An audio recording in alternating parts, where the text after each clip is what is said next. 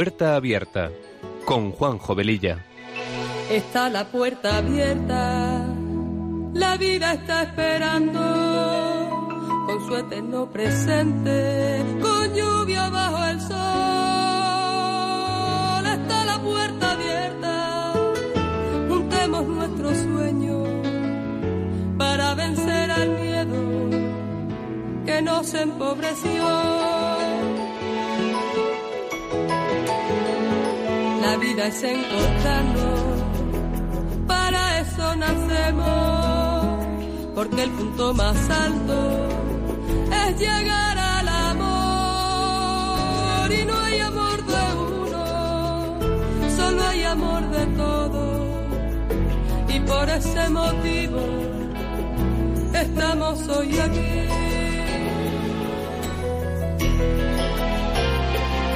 La puerta abierta está esperando con su eterno presente.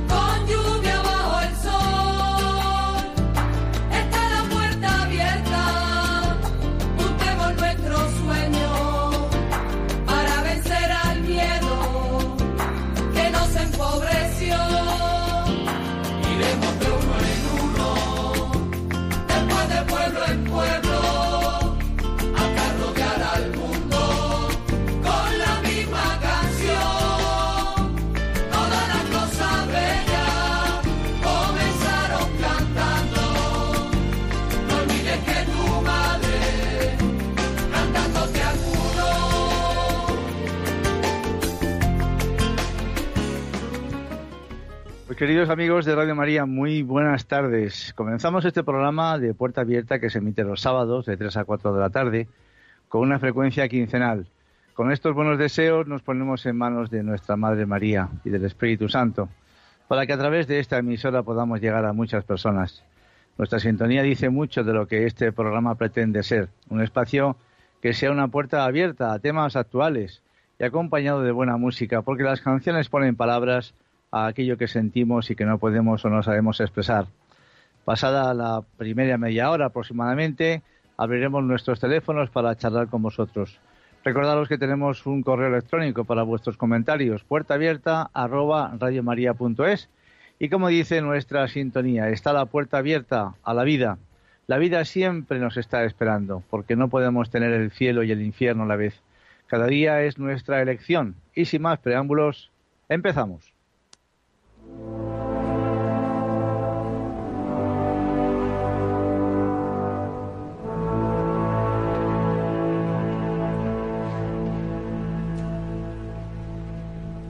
May it be.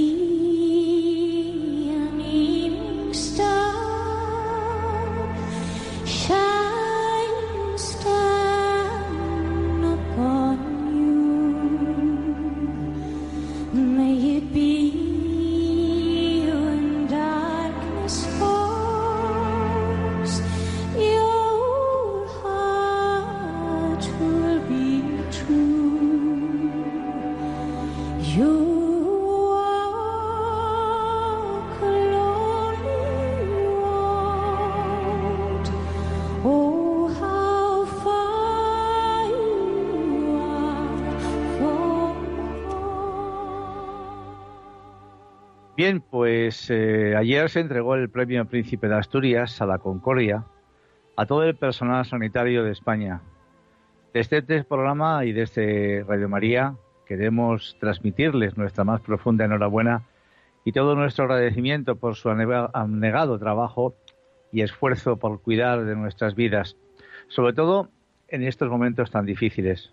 Seguimos rezando por todos ellos para que el Señor les dé fuerza y paciencia. Dice el proverbio español, el hombre es el único animal que tropieza dos veces en la misma piedra. Mítica frase que nos viene como anillo al dedo, y es que nuestra sociedad no aprende de sus propios errores. Caemos una y otra vez y en vez de sacar la piedra del camino, la movemos a un lado. Y el resultado es que al volver a pasar, volvemos a tropezar porque olvidamos que antes nos hizo caer. Esta es la historia de este virus que nos sigue machacando. no llegamos a concienciarnos y nos desbocamos en un sinfín de celebraciones, fiestas, reuniones multitudinarias, incumplimiento de normas básicas de seguridad que traen, por supuesto, sus consecuencias posteriores. El problema es que lo que está en juego es sumamente importante porque volvemos a poner en jaque precisamente a los servicios sanitarios, personal sumamente castigado y agotado después de unos cuantos meses de lucha y no le damos tregua. Los gobiernos gastan millones de euros en fabricar grandes bombas que de utilizarse nos matarían a casi todos. Y aparece un bichito invisible que está haciendo grandes estragos en todo el mundo. Y en relación con esta reflexión, quizá dura, pero real, vamos a hablar de un tema que yo particularmente desconocía por completo, pero a través de esta pandemia ha salido de nuevo a la luz se trata de la mal llamada gripe española y vamos a ir viendo que muchos de los efectos que produjo, así como las actuaciones que se realizaron para contenerla, coinciden en muchos casos con esta pandemia del COVID-19 que estamos sufriendo.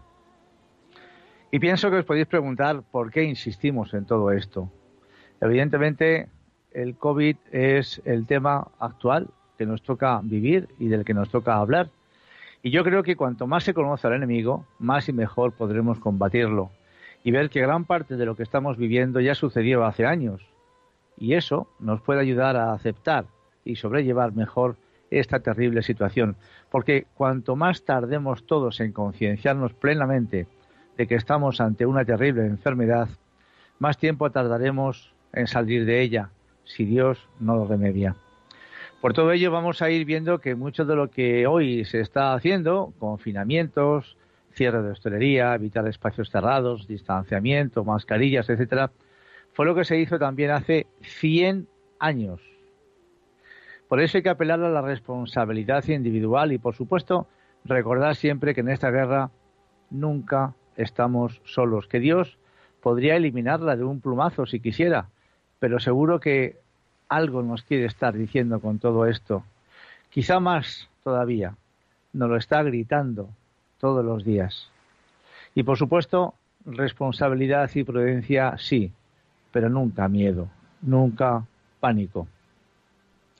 San Cipriano, obispo, allá por el siglo III, decía que en la persecución se cierra el mundo, pero se abre el cielo. Amenaza el anticristo, pero protege Cristo se inflige la muerte, pero sigue la inmortalidad. Y nuestra Santa Teresita de Ávila, cuando nos recuerda que con tan buen amigo presente, nuestro Señor Jesús, con tan buen capitán, que se puso el primero en el padecer, todo se puede sufrir, todo se puede pasar. Él ayuda y da esfuerzo, nunca falta, es amigo verdadero. ¿Qué más queremos que un tan buen amigo al lado que no nos dejará en los trabajos y tribulaciones como hacen los del mundo. Pues esta es nuestra esperanza, mis queridos amigos, y ojalá que todo este tiempo nos sirva para reflexionar y reconocer que nosotros no nos podemos construir a nosotros mismos, que la autosuficiencia no sirve para nada bueno y que necesitamos constantemente de Dios, de aquel que nos ha creado y que además nos conoce muy bien. Bien, y, ya entrando en el tema de hoy, empezar diciendo que la gripe española no empezó en España, y aunque algunos investigadores afirman que comenzó en Francia en 1916 o en China en 1917, muchos estudios sitúan como paciente cero a un cocinero de un centro de instrucción militar estadounidense en la ciudad de Kansas, en la base militar de Fort Riley, en Estados Unidos. Primero en Francia, luego pasó al Reino Unido, después a Italia y más adelante cruzó Alemania. Estamos hablando de este hecho histórico que curiosamente ha cumplido 100 años en este 2020. Seguramente que pocas personas habrá ya vivas que nos pudieran hablar de esta gripe, pero este hecho quedó en el tiempo, en cierta forma, relegado al olvido y no se sabe muy bien por qué. Estamos hablando de la Primera Guerra Mundial y los periódicos españoles fueron los primeros en informar que una enfermedad estaba matando a la población. En el resto de Europa y a ambos lados de las líneas aliadas censuraron toda la información para no desmoralizar a las tropas y no mostrar debilidad ante el enemigo, con lo cual se convirtió en noticia solo en los países neutrales, como lo era España. En un primer momento los medios de aquí intentaron darla un nombre extranjero, como el soldado de Nápoles, la fiebre de tres días o la enfermedad de moda. Y tras informar el corresponsal en Madrid del periódico americano The Times, el término de gripe española se extendió por el resto del mundo a partir del verano de, 2000, de 1918. Existieron carteles que alertaban del peligro de la gripe española a los marines estadounidenses, pidiéndoles que no escupieran porque escupir propagaba esa enfermedad. Por eso, no escupas, decían. En definitiva, y como suele decirse, un bulo que se hizo realidad por todo el mundo. Esta enfermedad mató entre 1918 y 1920 a muchas personas en todo nuestro eh, todo el mundo y está considerada como la más devastadora de la historia.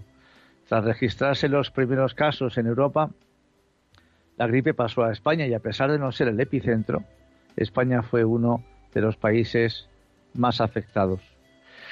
Todos los académicos coinciden en que el final global de la pandemia ocurrió en el verano de 1920, cuando la sociedad acabó de desarrollar una inmunidad colectiva a la enfermedad, aunque el virus no desapareció nunca por completo.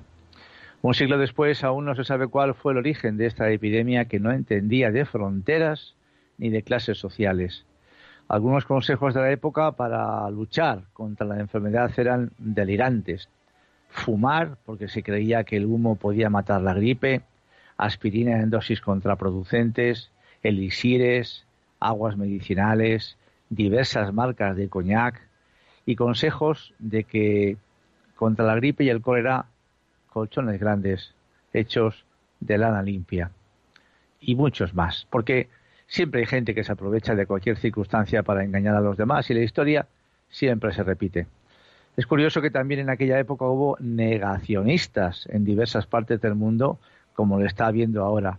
De hecho, en Estados Unidos hubo manifestaciones de gente a favor, vamos, a favor, que creían en el COVID eh, en aquella época, en la gripe o en el virus que, hubo en, en aquella época, contra los que no creían y en algunos estados pues hubo mm, encontronazos muy fuertes y en algunos casos pues llegaron inclusive a, los tiros.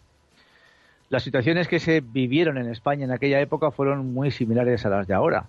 Como ilustración de la falta de terapias puede señalarse que con motivo de esta pandemia de gripe de 1918 se publicó en un boletín oficial extraordinario de la provincia de Burgos una orden donde se indicaba el peligro de las reuniones, el modo de contagio y la necesidad de seguir las indicaciones del médico. Es muy curioso, y dice así.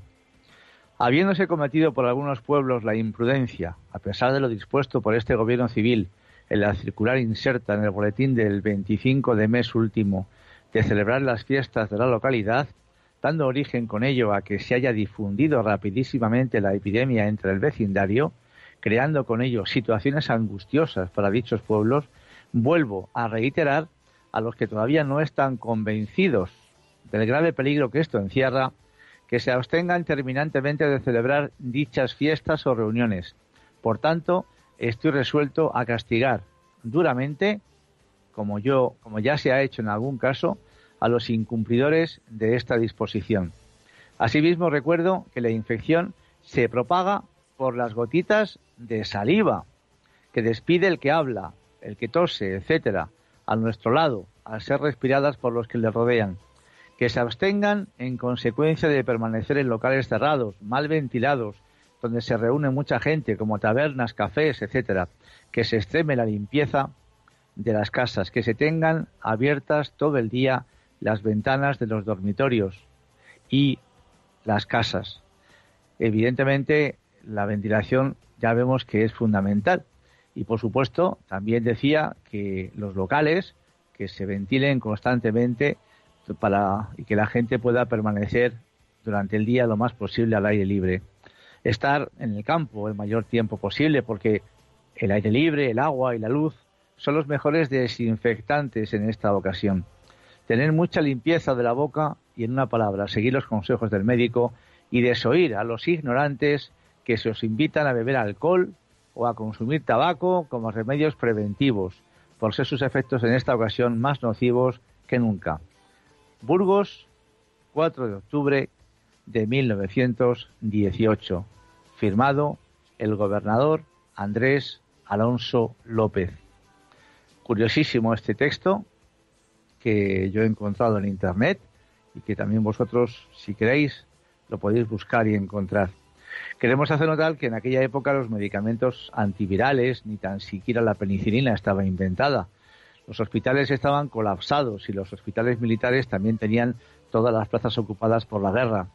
Y ya en la oleada de mayo de 1918 se cree que más de la mitad de la población de Madrid había contraído la enfermedad. Resultó un duro golpe para la población europea, pero también para la moral, porque, y ya en aquella época, con los adelantos conseguidos en higiene y sanidad, las autoridades consideraban orgullosamente haber desarrollado servicios sanitarios capaces de dejar en el olvido a pasadas epidemias de cólera y otras. Como curiosidad podemos comentar que según el índice de competitividad elaborado por el Foro Económico Mundial relativo al año 2019, España es el país con la mejor sanidad del mundo, un privilegio que comparte con Singapur, Hong Kong y Japón, y que otorga la máxima puntuación posible a los cuatro estados, un 100%. Es curioso que con todo esto, nosotros que estamos en la élite de la sanidad mundial, y fijaos bien hasta dónde podemos colapsar los servicios sanitarios ante circunstancias como las que nos ocupan. Y obviamente tenemos que pensar en tantos países que ni siquiera, tienen sanidad pública, que todo es privado y que para cualquier cosa tienen que pagar para que les atiendan en un hospital. Una sucesión de personas fallecieron en enero y febrero en Estados Unidos, después de presentar dolores de cabeza, dificultades respiratorias, tos y fiebre alta. Pocos meses después, el mismo cuadro clínico se empezó a observar en pacientes en Francia, Bélgica y Alemania. Tanto por los síntomas como por la respuesta, los historiadores la consideran un referente para aprender lecciones del pasado frente a la actual pandemia de coronavirus. La crisis también está ausente en gran medida de los libros de historia y la cultura popular, como decíamos antes. El historiador médico Mark Honisbaum, historiador de la medicina y profesor de la City University de Londres, ha escrito que incluso en el año centenario de la pandemia, 2018-2020, no se encuentran monumentos conmemorativos de la gripe española y pocos cementerios que destaquen el sacrificio de médicos y enfermeras en aquella época. Tampoco se encuentran muchas novelas, canciones u obras de arte del periodo que se refieran a la pandemia de 1918. Una de las pocas excepciones es el autorretrato con gripe española de Eduard Munch, que es fue un artista noruego que pintó un cuadro, una especie de autorretrato, mientras padecía la enfermedad. Este, este señor, el señor Honisbaum, eh, también observó que la edición de 1924 de la Enciclopedia Británica ni siquiera mencionaba la pandemia en su revisión de los años más agitados del siglo XX y los primeros libros de historia que referenciaron la epidemia fueron publicados alrededor de 1968. COVID-19 ciertamente ha traído aquella pandemia de regreso a la memoria de muchos. Y el por qué eh, esta, esta información, este hecho histórico que supuso la peor pandemia vivida en, a lo largo de la historia de la humanidad, por las circunstancias que sean, ha quedado en cierta medida relegada o olvidada. Ciertamente hoy la humanidad cuenta con muchas ventajas, muchas más ventajas respecto a la situación científica y técnica de aquellos años. Tenemos avanzados laboratorios, hospitales mucho mejor equipados, más información y experiencia, una industria farmacéutica capaz de producir ingentes cantidades de medicamentos, con una capacidad mucho mayor para producir vacunas, etcétera. Pero a pesar de todos estos grandes avances, comprobamos la veracidad del dicho que comentábamos antes, que dice que el hombre siempre tropieza con la misma piedra, y esa otra frase que aparece en el libro del Eclesiastes, no hay nada nuevo bajo el sol, frase que gira en torno a la idea de que todo o casi todo tiene un precedente y que la historia se repite de manera cíclica, que se puede transformar en la forma, pero no en el fondo. Y el fondo de la cuestión es que no aprendemos de nuestros propios errores y por eso volvemos a cometerlos. Vamos a escuchar ahora una canción del grupo Los Bunkers que, bueno, nos relaje un poquito y nos habla precisamente de esto, de que, pues de que nada hay nuevo bajo el sol. Adelante.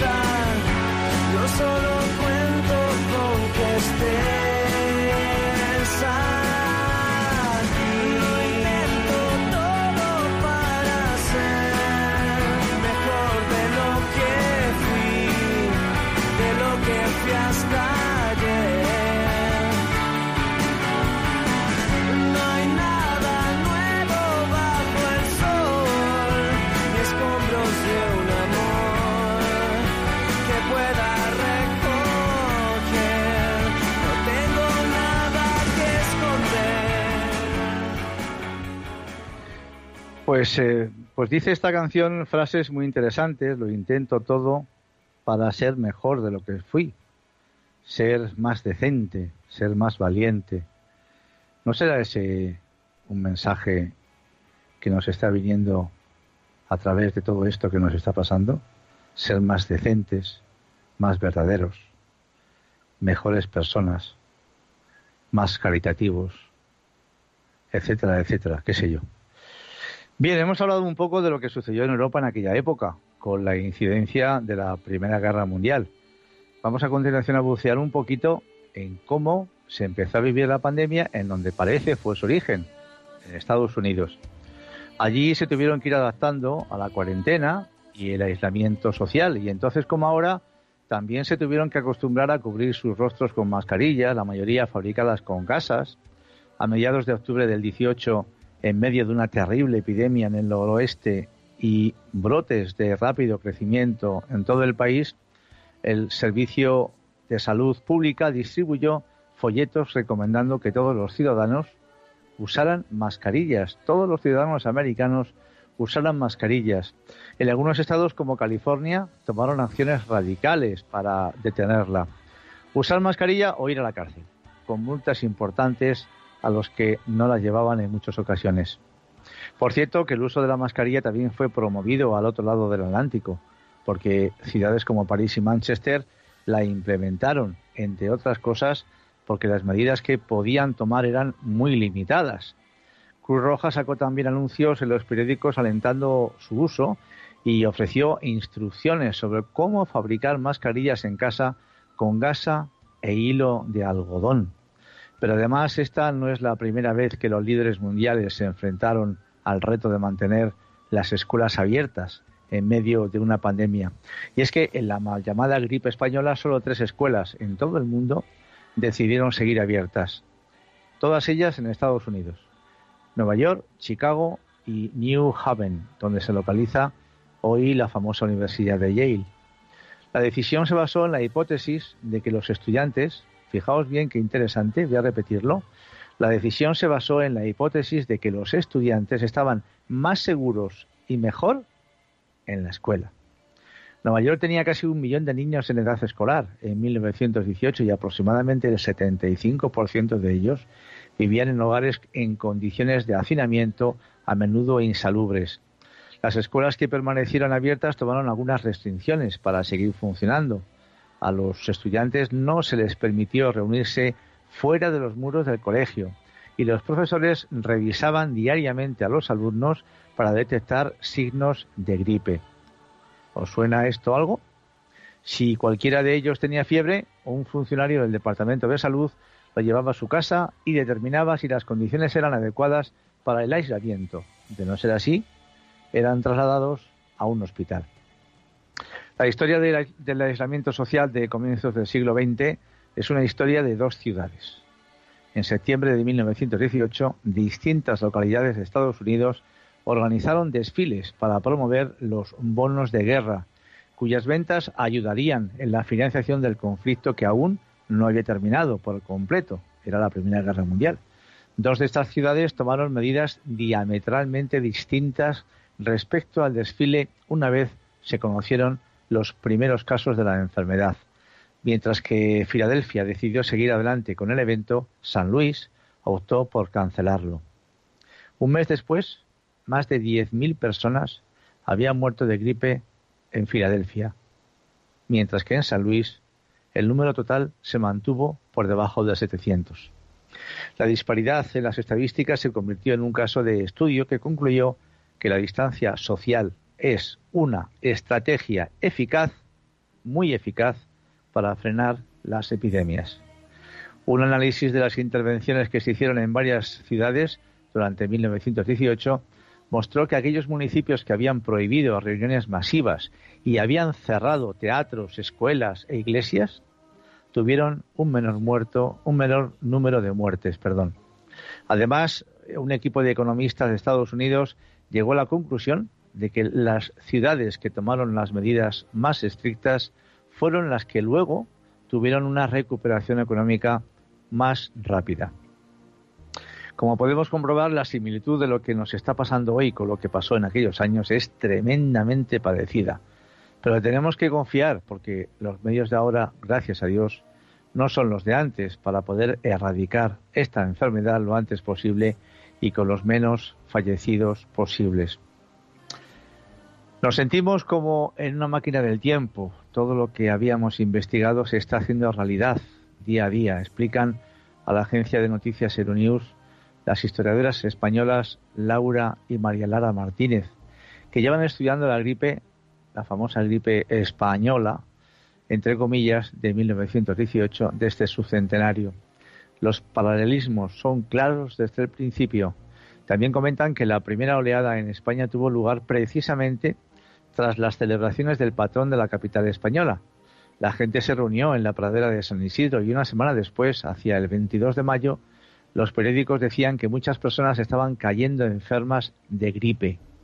Se dijo que era un constipado sin importancia, que no iba a llegar a más. Y sin embargo sucedió como ahora en 2020. Los sistemas sanitarios empezaron a no dar abasto, explican las hermanas, autoras del breviario de la historia de España.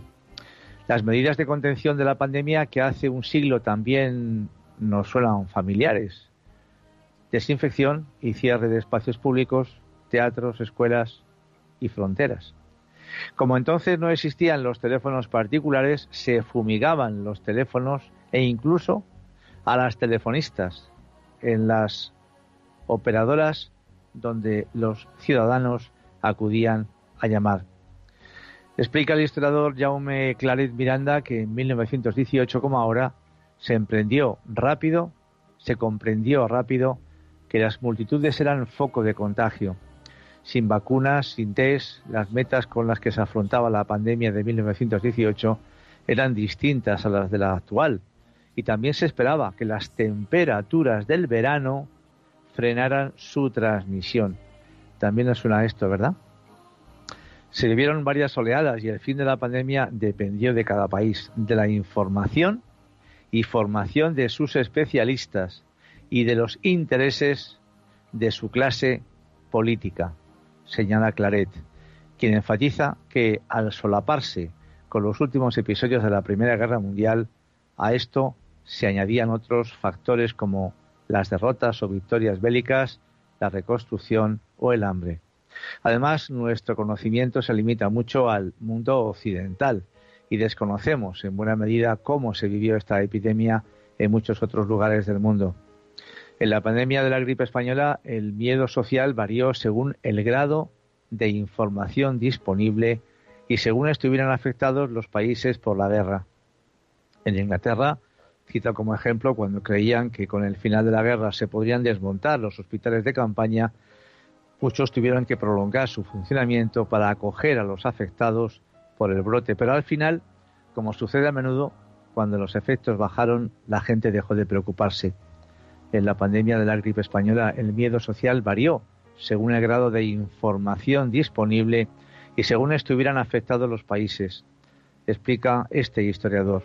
Como principal lección del pasado, destaca que cualquier medida antes de la pandemia se califica de exagerada y en cambio posteriormente se la considera insuficiente, apostilla. Qué curioso, ¿verdad? Porque esto nos suena mucho a lo que hoy nos sucede.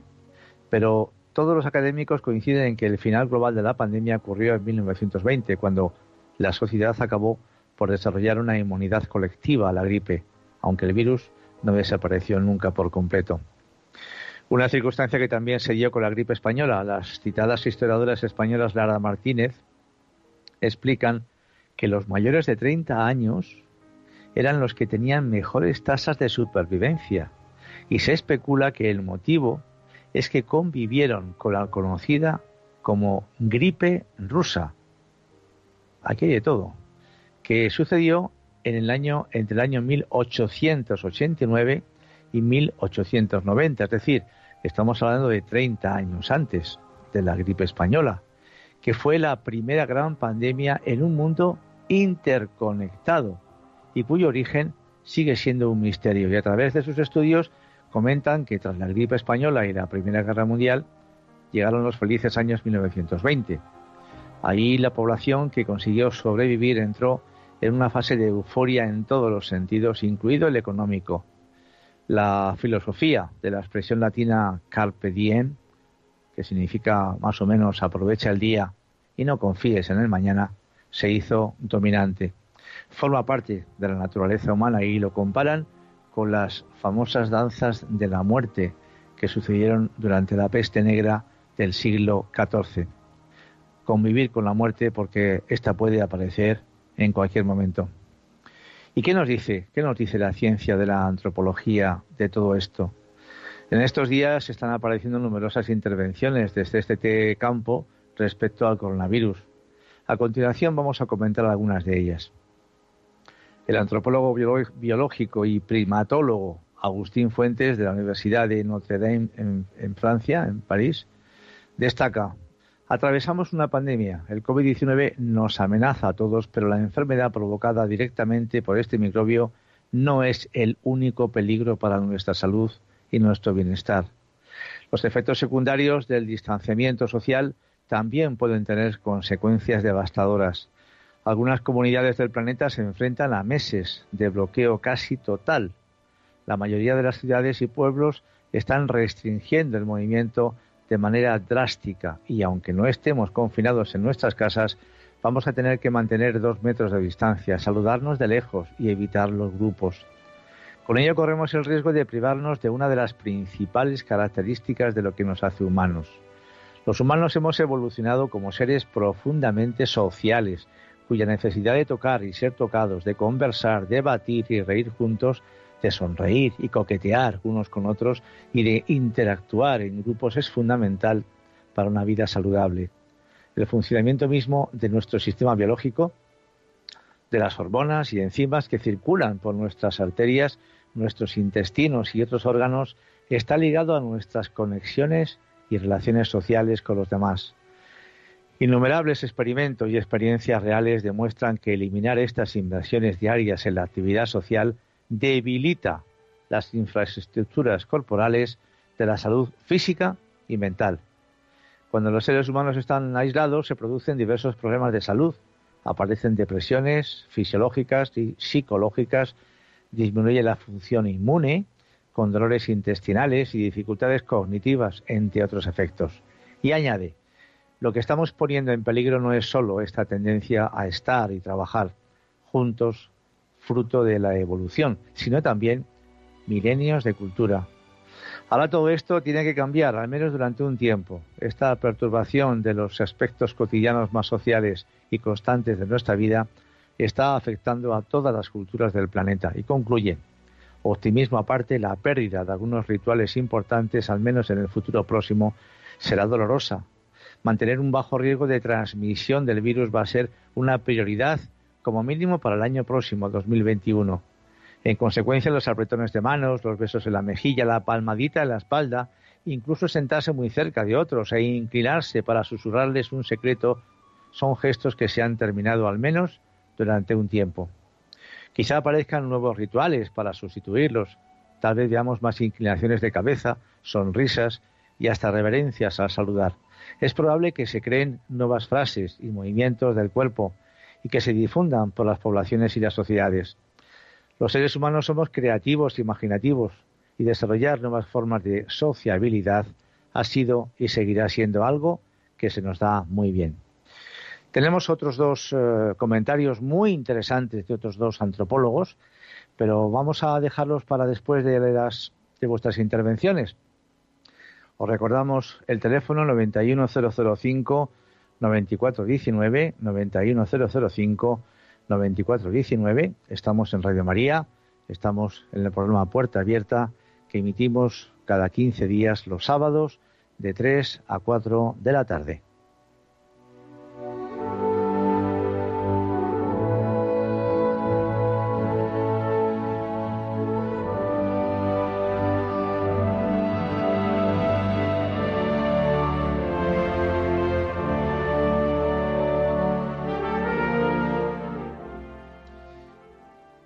Otra antropóloga, como os decía antes, antropóloga biológica, Sabrina Scholz, del Instituto Smithsoniano, Centro de Educación e Investigación ubicado en Washington, comenta que a medida que el mundo experimenta los efectos en cascada de una nueva pandemia, la gente en todas partes tiene miedo. Casi todos los aspectos de la vida moderna han sido dramáticamente interrumpidos por la enfermedad COVID-19, incluyendo salud, finanzas, educación, transporte y comunidad. Atravesar todo esto es un miedo a lo desconocido. Este miedo crea un estado emocional de ansiedad por la falta de conocimiento y, por lo tanto, el control sobre la situación y la incertidumbre sobre las amenazas presentes y futuras. Y gran parte de esta incertidumbre se relaciona con la naturaleza de este nuevo patógeno. Este virus puede parecer para muchos como el estreno de una película de terror épica, y sin embargo, gran parte de la incertidumbre acerca del COVID-19 está relacionada con la información errónea que circula al respecto, en particular las declaraciones falsas de riesgo para el público, que reaccionan con más miedo cuando se les oculta los hechos. Esto es muy importante. Por ello, saber la verdad nos ayuda a enfrentarnos mejor y con más responsabilidad a esta pandemia y los medios de comunicación tienen mucha responsabilidad en todo esto. Bien, eh, esperamos vuestras llamadas. A mí me gustaría, si fuera posible, si algún sanitario, algún médico, algún enfermero, barra enfermera, por favor, eh, nos está escuchando, que nos pudiese llamar, que nos pudiese dar su testimonio, eh, que pudiese opinar sobre todo esto, que eso eh, estamos intentando poner luz a una situación muy compleja que estamos todos pasando a nivel mundial, pero que tenemos también unos antecedentes anteriores que nos pueden ayudar, nos pueden ayudar a sobrellevarlo. Mientras que llegan vuestras llamadas, vamos a escuchar una canción del grupo Maná con la cantante Shakira, muy interesante. Adelante.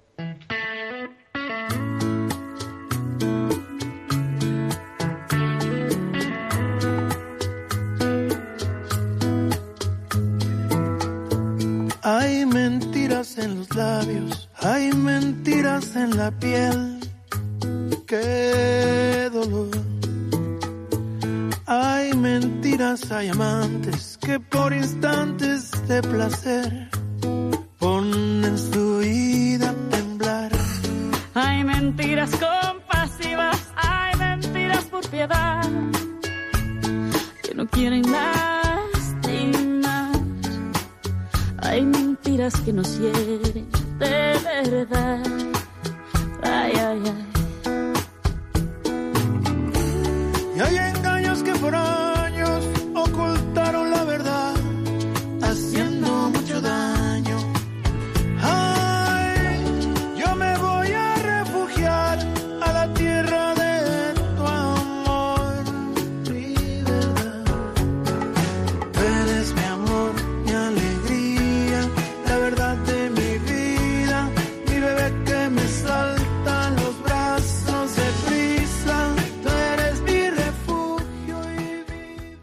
Paqui, buenas tardes. Adelante. Hola, buenas llamas de tardes. Córdoba. Sí, Encantado de perdona. ¿cómo te llamabas? Que no me acuerdo. Juan José, Juanjo para los amigos, que tú ya eres Ah, amiga mía. Juanjo. Pues hija mía, de verdad, estoy aquí sentada, te estoy escuchando, madre mía de mi alma. Qué razón tienes con todo lo que estás contando. Porque te voy a decir una cosa también, es que el virus también es muy complicado porque, mira, en Irlanda tengo yo mi hijo, ¿no? Y tiene tres niños y la mujer. Y resulta que lo ha cogido la mujer y la niña mayor. Y ahora resulta que los otros tres han quedado ilesos, o sea, nada, ¿no? Bueno, menos más que ha sido del leve, ¿no? Pero claro, es tan caprichoso también el virus, porque tú fíjate que viviendo cinco personas juntas en la misma casa, compartiéndolo todo, porque al final no se han podido consignar, porque es que no tienen otro sitio donde irse. Y fíjate tú cómo dispara como, como una ruleta rusa, o sea, es que es impresionante el virus, ¿eh? Y no le es. ponemos la atención que tiene que tenerla, pero es que es verdad, es que tiene unas cosas tan negativas y otras tan positivas que es verdad que de, de cosas malas saca buenas, ¿no? Sí, Pero es que fíjate qué complejo en casa de mi hijo allí en Irlanda. O sea, los dos, las dos, la mujer y la, y la mayor, han tenido el virus. Que la Sí, niña, desde luego, no se ha notado nada. La mujer ha sido de este que ha sido de la garganta y el, y el gusto. Claro, Sí. ellos como decía mamá, yo no me puedo consignar porque yo tengo un, solo cuarto de baño, lo han hecho estupendamente, se han hecho todas las pruebas, luego le han dado otra vez negativo, ya están volviendo otra vez al colegio, pero para que te, te quiero decir que, que, que es muy complejo todo, o sea, mm, que tenemos es. que tener los pies muy bien puestos porque y la cabeza muy bien amueblada, porque es que Claro. de verdad que, que esto es muy difícil. Es Pero muy como difícil. se suele decir, Paqui, eh, por si, por si, por si, tenemos que tener precauciones, porque a lo mejor nos llega y las, eh, la reacción es muy liviana y, y, bueno, se pasa más o menos bien, pero es que hay muchas personas que ya han fallecido y que lo han pasado muy mal. Entonces, en esas circunstancias, tenemos que protegernos, responsabilizarnos, que por el hecho de que a mi vecino de enfrente le ha- lo ha pasado bien, pues yo no sé si a mí si me toca lo voy a pasar también igual de bien. Lo puedo pasar mejor todavía que mi vecino o muchísimo peor. Entonces, como no lo sabemos a priori, responsabilidad. Y con responsabilidad saldremos adelante seguro. Gracias por ¿Sabes tu lo que pasa también? Que somos, que somos eslabones y tenemos que ir unos con otros. Claro. Bendiciones. Adiós, guapo. Claro que sí. Gracias, Paqui. Buenas tardes. Eh, Jesús Manuel de Burgos, adelante. Buenas tardes, Juanjo. Vamos a ver. Buenas Enhorabuena tardes. por tu programa. Estoy Ya. totalmente de acuerdo con que esto se nos puede escapar de las manos. Eh, lo que sí también veo que decías tú de la, la importancia de la información es que yo veo muchísima desinformación, informaciones muy contradictorias y que esto pues efectivamente es lo que hace dudar y saltar a la gente. Yo simplemente quería dar mi experiencia de lo positivo que he podido sacar con el nombre del programa, además, Puerta Abierta, es que yo, mm, viendo ya todo lo que estaba viniendo, eh, nos fuimos fuera de la ciudad, un pueblecito eh, a 15 o 20 kilómetros de, de la ciudad, eh, con cuatro o cinco familias nada más, una casita hasta de piedra antigua y muy bien, y tiene una iglesia, y la iglesia, pues claro, como el pueblo se ha quedado deshabitado, pues solo decía misa de, de San Juan al Pilar, y el resto del invierno y del otoño pues estaba cerrada, y bueno, Claro. pues ahí habló con el cura y la idea es que tener la puerta abierta. Es decir, ya que ahora encima lo mismo los confinan y es más complicado, pues poder tener la puerta de la iglesia abierta un día a la semana, eh, eh, a rezar unas vísperas y un rosario, que como se hizo los viernes. Y curiosamente, ayer que fue el primero, era desde Tenerife, los dejábamos con Radio María, y era de la iglesia de San Juan Bautista también. Digo, mira qué coincide que el primer día que lo hacemos, y la misma, el mismo patrón de la iglesia que el de nuestro pueblo. ¿eh? Entonces, nada, simplemente que sí, que, que hay que tener mucho cuidado y sobre todo mucha oración y que, bueno, el, que uno lo pase mejor o peor, ya entiendo que la historia la lleva Dios y a cada uno le da lo que necesite en cada momento, lo que sí que en todo momento estar preparados para poder encontrarnos con el Señor y que quizás sea uno de los mensajes que tampoco se está transmitiendo mucho. Muchos habla de enfermedad, muchos habla de padecimiento, de que si lo pasan mejor, peor, pero yo creo que lo importante es que todos seamos conscientes de que en cualquier momento, sea por COVID, por un accidente de tráfico, por un derrame cerebral, por un infarto, podemos vernos de cara con el Señor y deberíamos estar preparados en todo momento. Sí, señor. Estoy completamente de acuerdo contigo, Jesús. Pues muy amable por tu comentario. Muchas gracias. Un saludo. Un saludo. Pues eh, yo creo que podemos seguir escuchando la canción de, de Maná porque es, es muy muy interesante. Eh, vamos a seguir escuchándola si, por si entra alguna llamada más.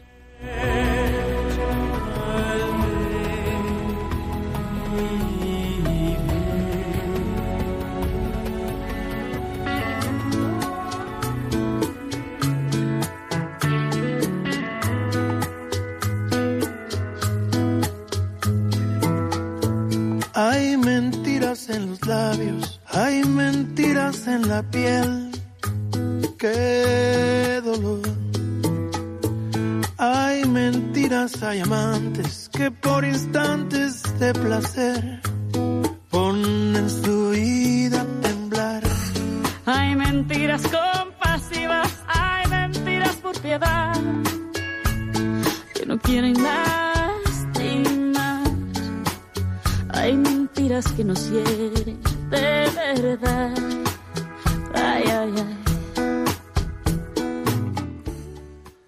Adelante, Sol de Pontevedra. Buenas tardes. Hola, buenas tardes. Mira, yo te quería incidir un, porte- un poco en la parte psicológica, porque, bueno, mm, el tomar las medidas necesarias y todo eso me parece fundamental, pero hay personas que, que les está afectando mucho, incluso cogen depresión y todo eso, entonces yo creo que hay que tener siempre una actitud, digamos, algo positiva, porque es que de verdad que hay personas que hablas con ellas y, y te bajan la moral, ¿no? Porque ven solo la parte negativa y todo esto. Y Fíjate- luego otra cosa. Sí, Sí. dígame.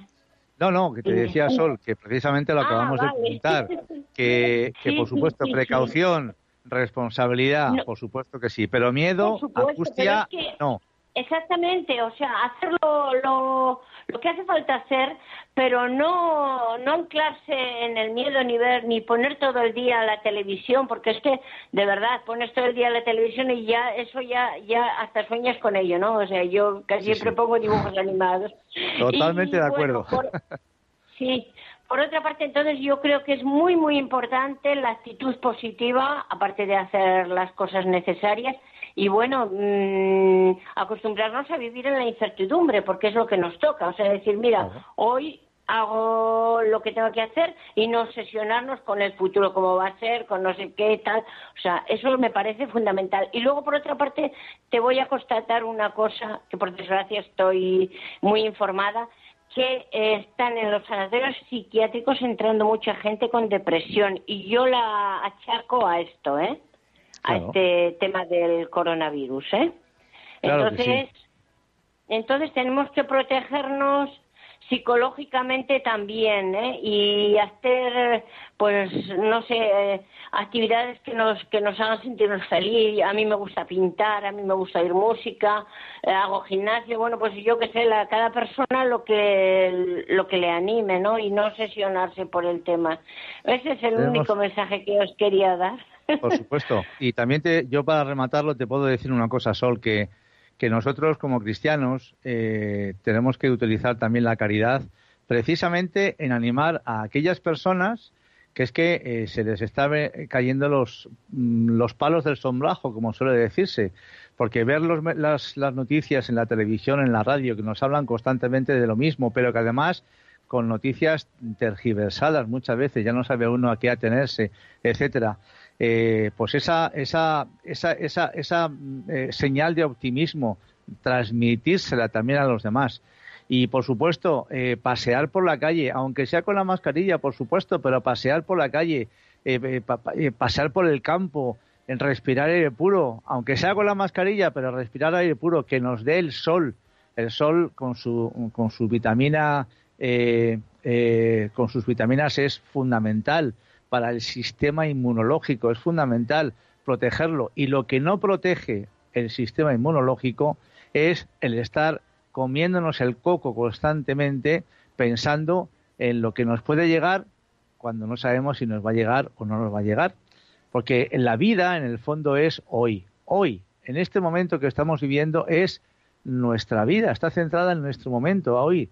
Hace diez minutos ya han pasado, ya no existe, ni mañana no sabemos si vamos a asistir o no.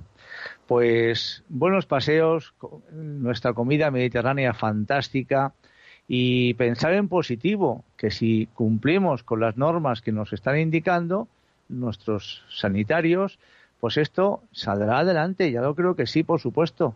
Así que fenomenal. Muchas gracias, Sol, por tu comentario también. Gregorio de Madrid, adelante. Buenas tardes.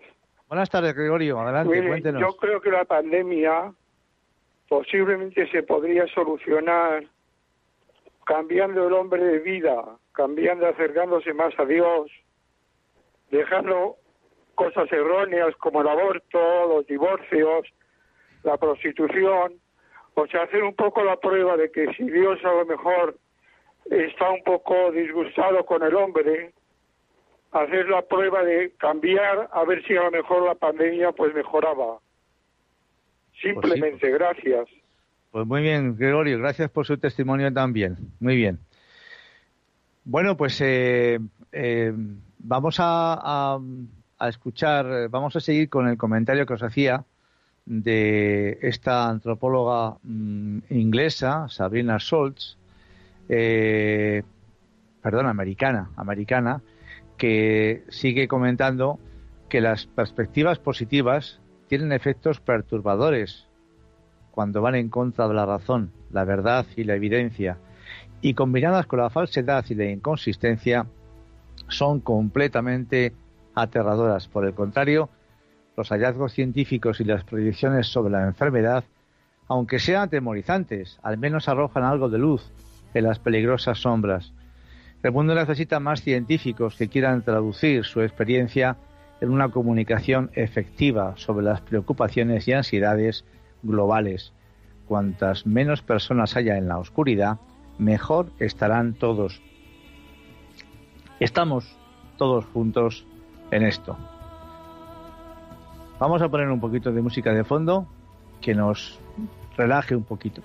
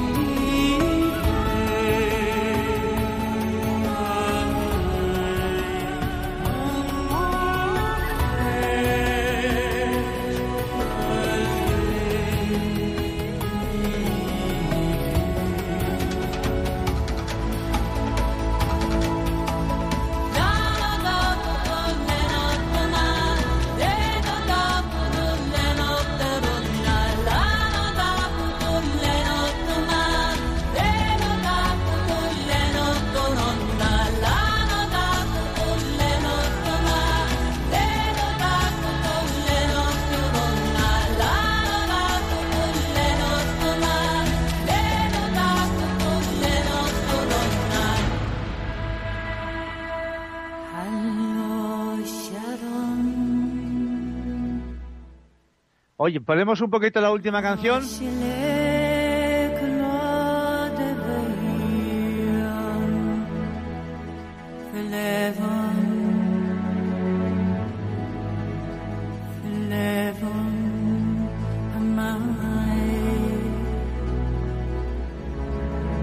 El resumen de este programa es que tenemos que vivir la vida día a día y con responsabilidad, porque, como decía antes, el ayer ya pasó y el mañana está por venir.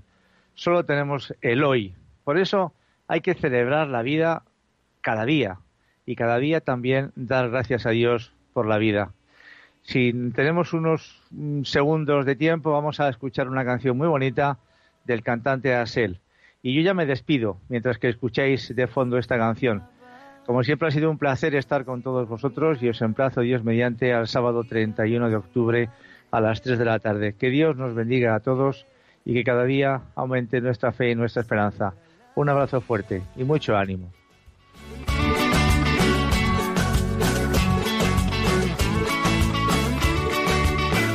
Piensa libremente, ayuda a la gente y por lo que quieras lucha y sé paciente.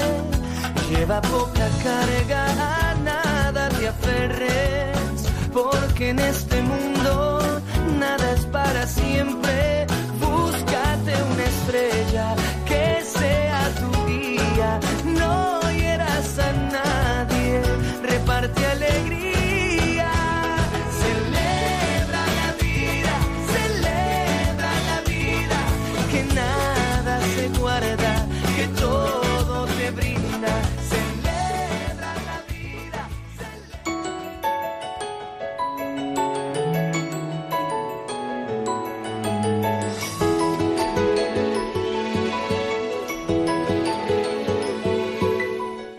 Así termina Puerta Abierta, un programa dirigido por Juanjo Velilla. Está la puerta abierta, la vida está esperando con su eterno presente, con lluvia bajo el sol.